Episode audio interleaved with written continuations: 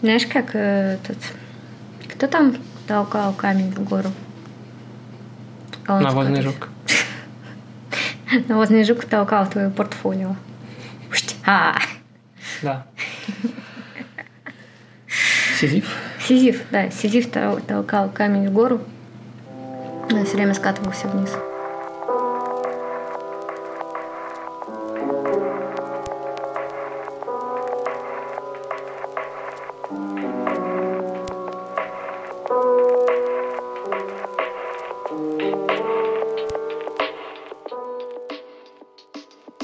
Всем привет, с вами снова «Как заниматься искусством и не умереть». С вами Илья, это я, и Галя. Это я. Это третья наша попытка записать этот выпуск. Да, действительно. Кстати, очень символично, что э, это третья наша попытка записать этот выпуск, а этот выпуск будет про выгорание. Да. Которое мы словили, пытаясь записать этот подкаст Дважды. Дважды. И оба раза все нам, было плохо. Да, нам что-то мешало, что-то шло не так. То трава скользкая, то солнце в нашу сторону, ну, вы знаете. Как я уже чуть-чуть обмолвилась, сегодняшний выпуск подкаста, который никто не слушает, будет а, про выгорание. Чтобы мы говорили на одном языке друг с другом, нужно, чтобы каждый из нас рассказал, что вообще для него значит выгорание. Поэтому я сейчас спрошу Ильи, что же это для него, а он ответит, а я подумаю, вот, а потом, может быть, тоже что-нибудь скажу. Пожалуйста, ваш выход. Um, в третий раз я буду про все рассказывать. Но вот для вас, наши слушатели, это первый раз, для меня третий, я уже выгораю. Для меня выгорание – это когда я вроде бы понимаю, что надо бы что-то сделать полезное, что-то создать, а, но как будто бы постоянно нету сил для этого. То есть, и как будто бы даже не хочется этого делать. Хочется поиграть в игрушки, хочется посмотреть мультики, посмотреть видосики, фильмы какие-нибудь. В общем, хочется заняться всем чем угодно, кроме, собственно, полезных действий, полезных вещей. И от этого становится очень тяжело, потому что я же вроде как люблю все это делать. В том смысле, люблю заниматься искусством, делать всякие штуки, но почему-то этого делать очень не хочется, и от этого становится очень тяжело на душе, но заставить себя что-то сделать ты, я физически не могу. Прям вот хоть убей, то есть э, я пытался заставлять себя, то есть вот сейчас вот я открою программу и начну что-то делать, э, водить мышкой, двигать пиксели и все такое. Но когда я включаю программу, я тупо смотрю в экран, а, в пустое вот поле. И могу так просидеть, тупо пялись в экран полчаса, час, но так ничего и не сделав. Э, и забив на это дело, пойду рубиться во что-нибудь. Э, и от этого становится очень тяжело, и я себя за это очень сильно виню, и мне за это стыдно перед собой же. Ну вот логичный вопрос возникает, вот если ты это любишь, и вот ты что-то придумал, и тебе хочется, чтобы это было, но тебе не хочется это делать, то возникает типа закономерный вопрос, хочется ли тебе вообще этим заниматься. И когда я себе задаю подобный вопрос, у меня появляется такое чувство, что я хочу как будто э, пропустить вот этот отрезок времени между тем, как я это придумала, и тем, как я это получила, сделала. Я хочу, чтобы типа, знаешь, как в мультиках, там 10 hours later, и там уже готовый продукт, потому что просто не чувствуешь сил. Да, это тоже бывает. Да, та же такая же проблема бывает, то, что вроде бы идея есть, которую ты хочешь сделать, но сделать ее не хочется. При этом она тебе нравится, и вроде бы даже когда вот у тебя нет творческого кризиса, выгорания, всего такого, тебе нравится даже сам процесс. То есть, когда я что-то делаю, когда, ну, когда на меня снисходит желание что-то поделать, мне прям очень нравится, прям кайфую от того, что я просто сижу и что-то там кручу-верчу. А когда какой-то ступор наступает, прям вообще не хочется делать ничего, и все идеи кажутся дурацкими, и, и ничего не идет вообще, и это очень бесит. Угу. Знаешь, как э. Кто там толкал камень в гору? Навозный жук. Навозный жук толкал твое портфолио. А. Да.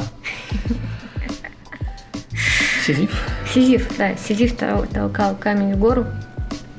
Все время скатывался вниз. Окей, что для меня выгорание? Это очень во многом то, что ты описал.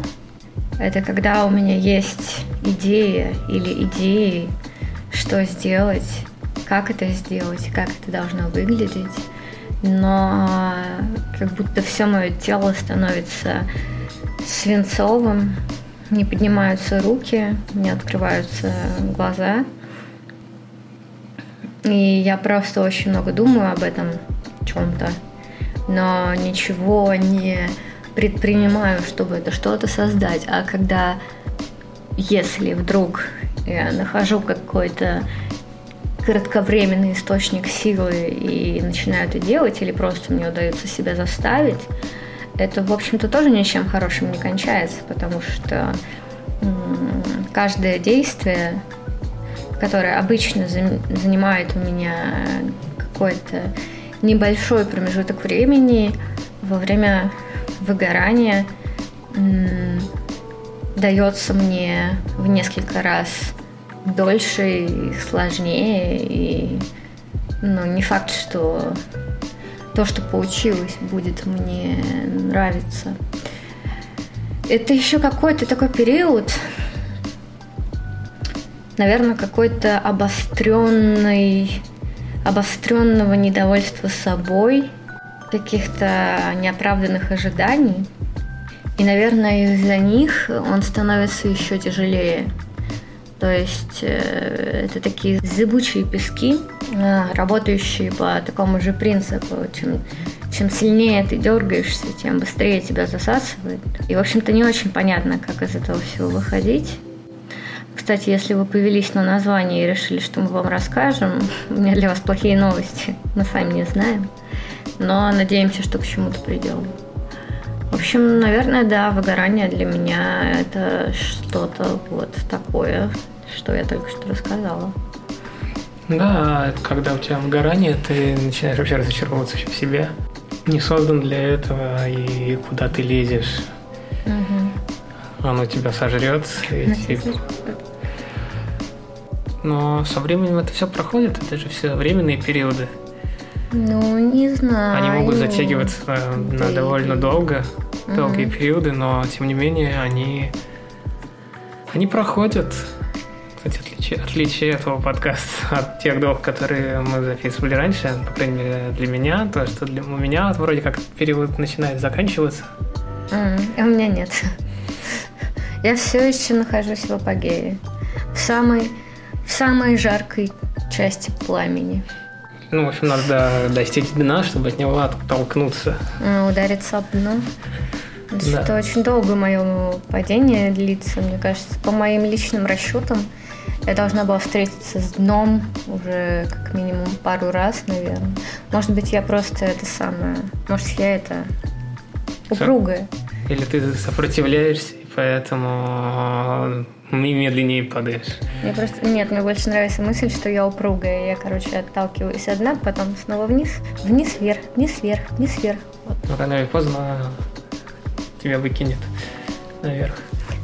Рано или поздно у меня просто закончится импульс для моего движения. Да нет, да. И я просто буду катиться, знаешь, так. Но это не так работает. Давай, наверное, уже перейдем к каким-то личным э, примерам практическим.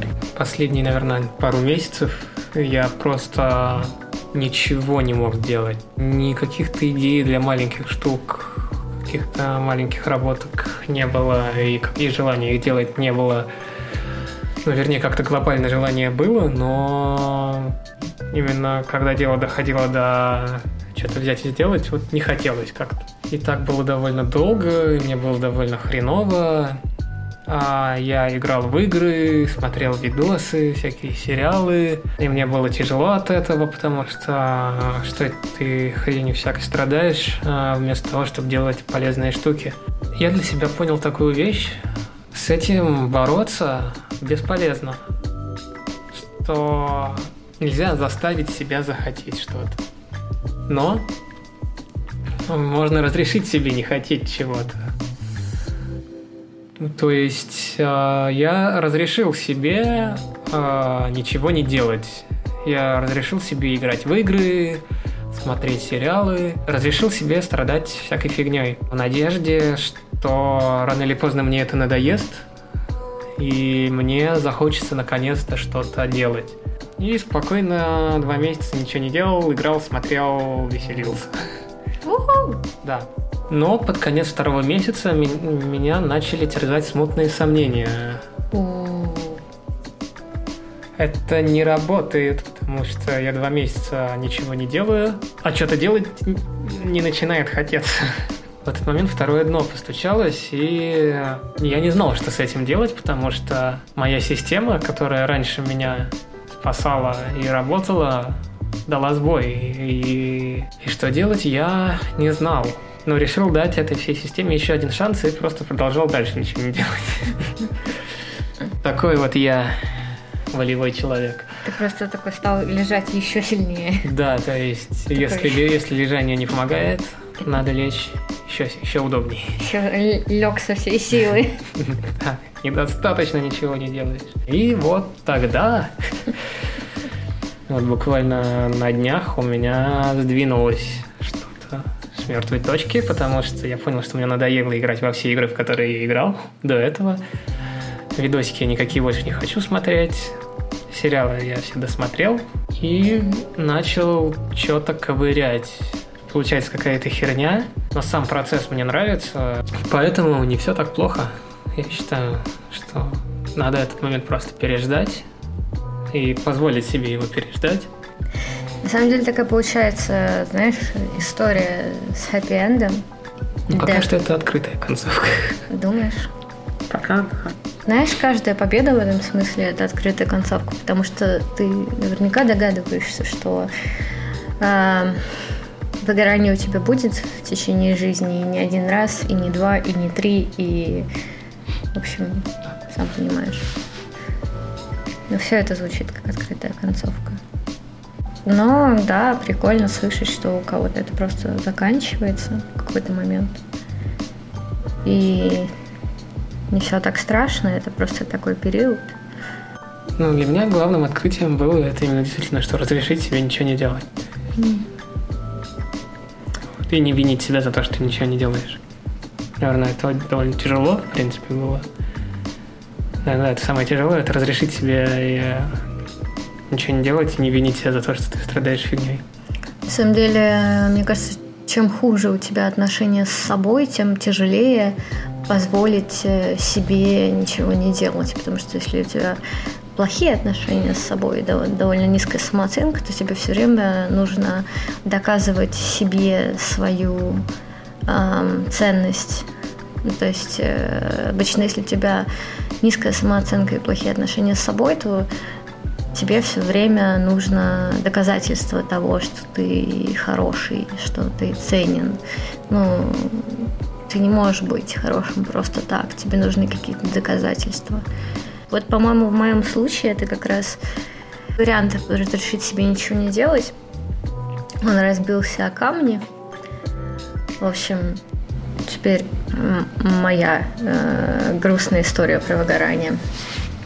Мой период выгорания, он как-то до неприличия затянулся. Маленькая предыстория. Я и мои друзья, мы начали делать короткометражку еще прошлым летом. А, делали делали, сняли где-то ну, либо половину, либо одну треть. Наши показания расходятся в этом вопросе.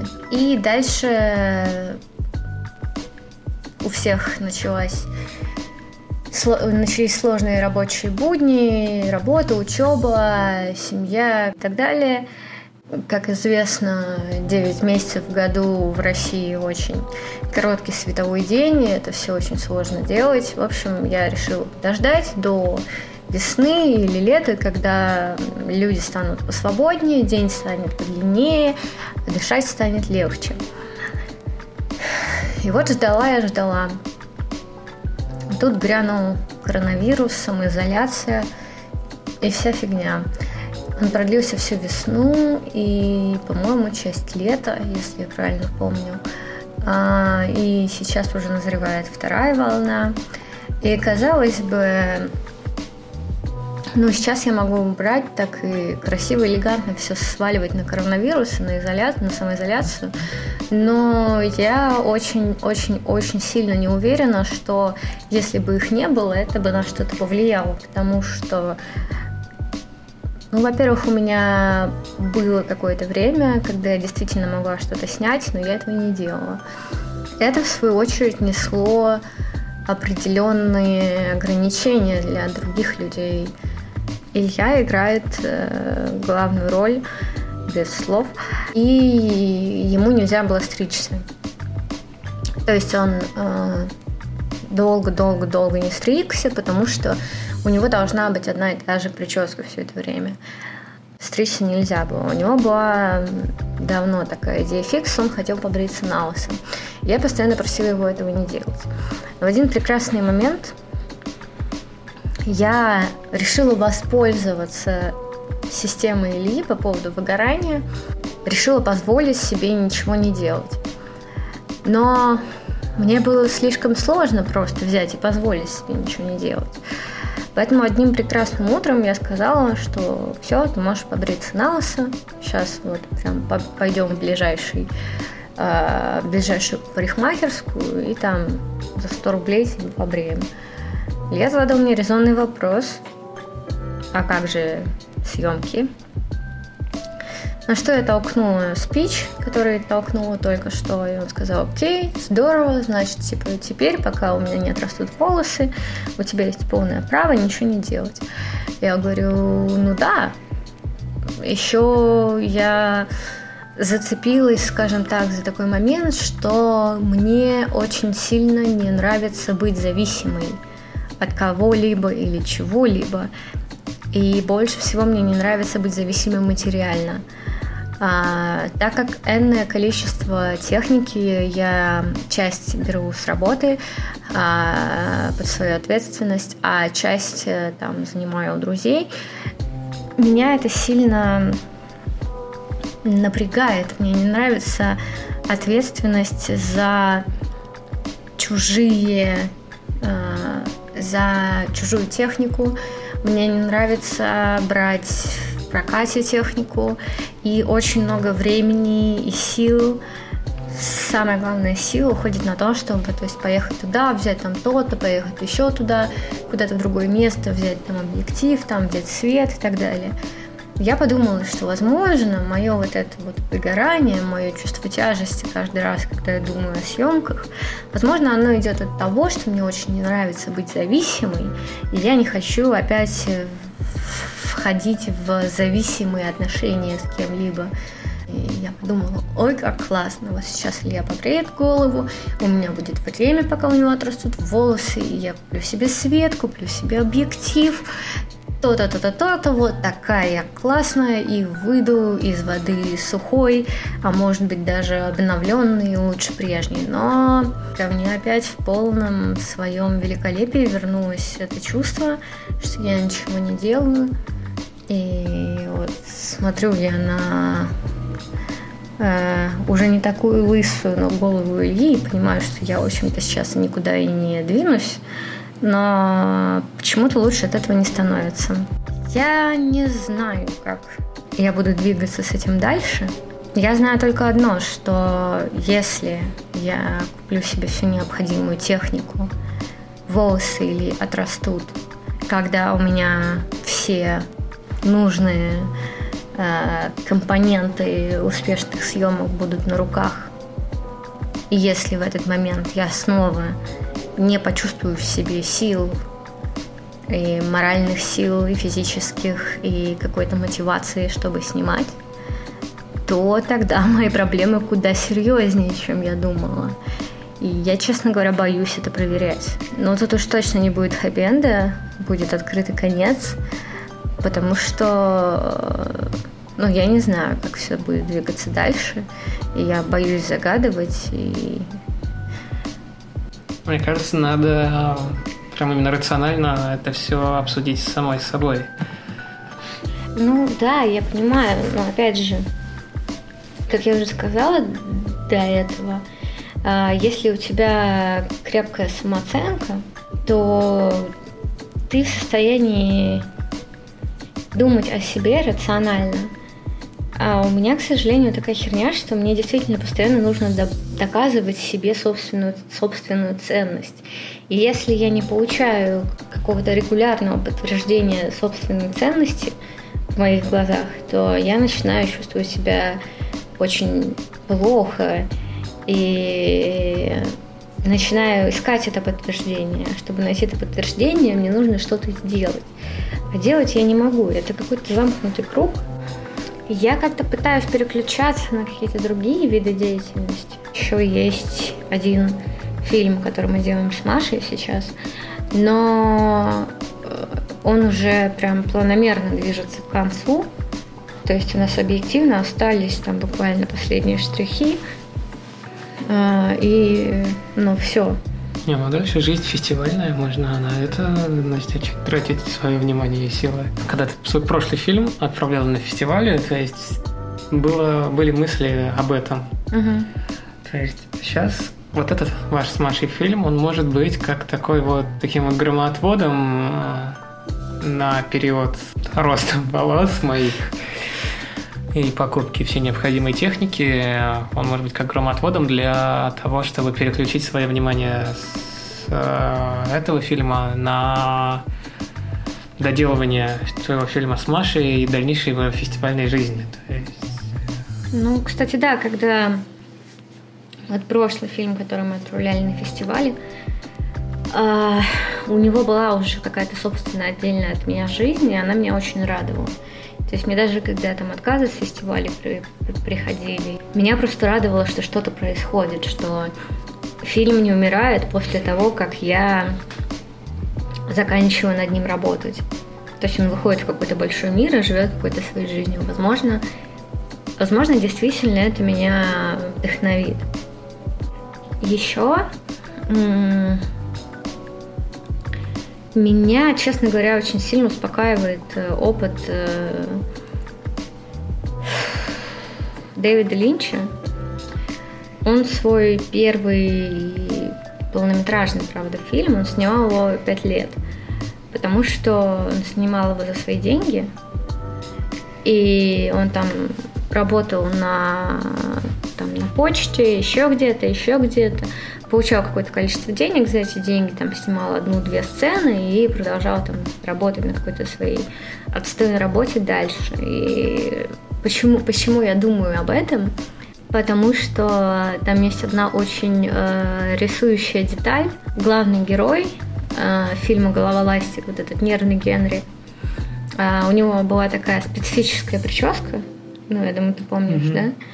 И, в общем, я забыла, как зовут актера, я буду называть его Нервный Генри. Он не стригся пять лет, поддерживал вот эту странную прическу в течение пяти лет, чтобы Линч смог э, доделать свой фильм. И я думаю, вот ничего себе мужик в него по-настоящему верил. Угу. Вообще слушать про чужие лажи и проблемы куда более э, полезные и, и воодушевляющие, да. чем слушать про успехи, потому что Успехи все и так видят. Да, успехи все и так видят, а вот проблемы... Ну, то есть ты видишь только вот эту прекрасную финальную часть, а вот эти все тяжелые моменты ты не видишь и думаешь, что у всех все там гладко и офигенно, классно проходит, все рождаются уже с какими-то немыслимыми талантами, а пуповину перерезают хлопушкой, а мать его рожает уже сразу в кинематографический какой-нибудь колледж.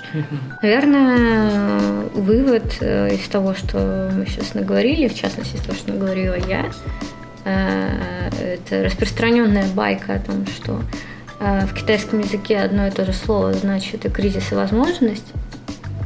Это не совсем так, точнее, по-моему, совсем не так, но вот эта устойчивая фраза, она как раз, наверное, подкрепляет э, сказанное все выше, потому что действительно для какого-то роста нужны падения. И я почему-то до вот нашего сегодняшнего разговора это выгорание не рассматривала как э, такое вот очередное падение и лажу и промах с моей стороны. Я просто рассматриваю это как какую-то я не знаю. Вселенскую печаль. Да, вселенскую огромную проблему, как э, какой-то сигнал того, что э, как бы это вообще все не мое, я вообще слабак, и этот башмак не моего размера, он очень большой и очень маленький.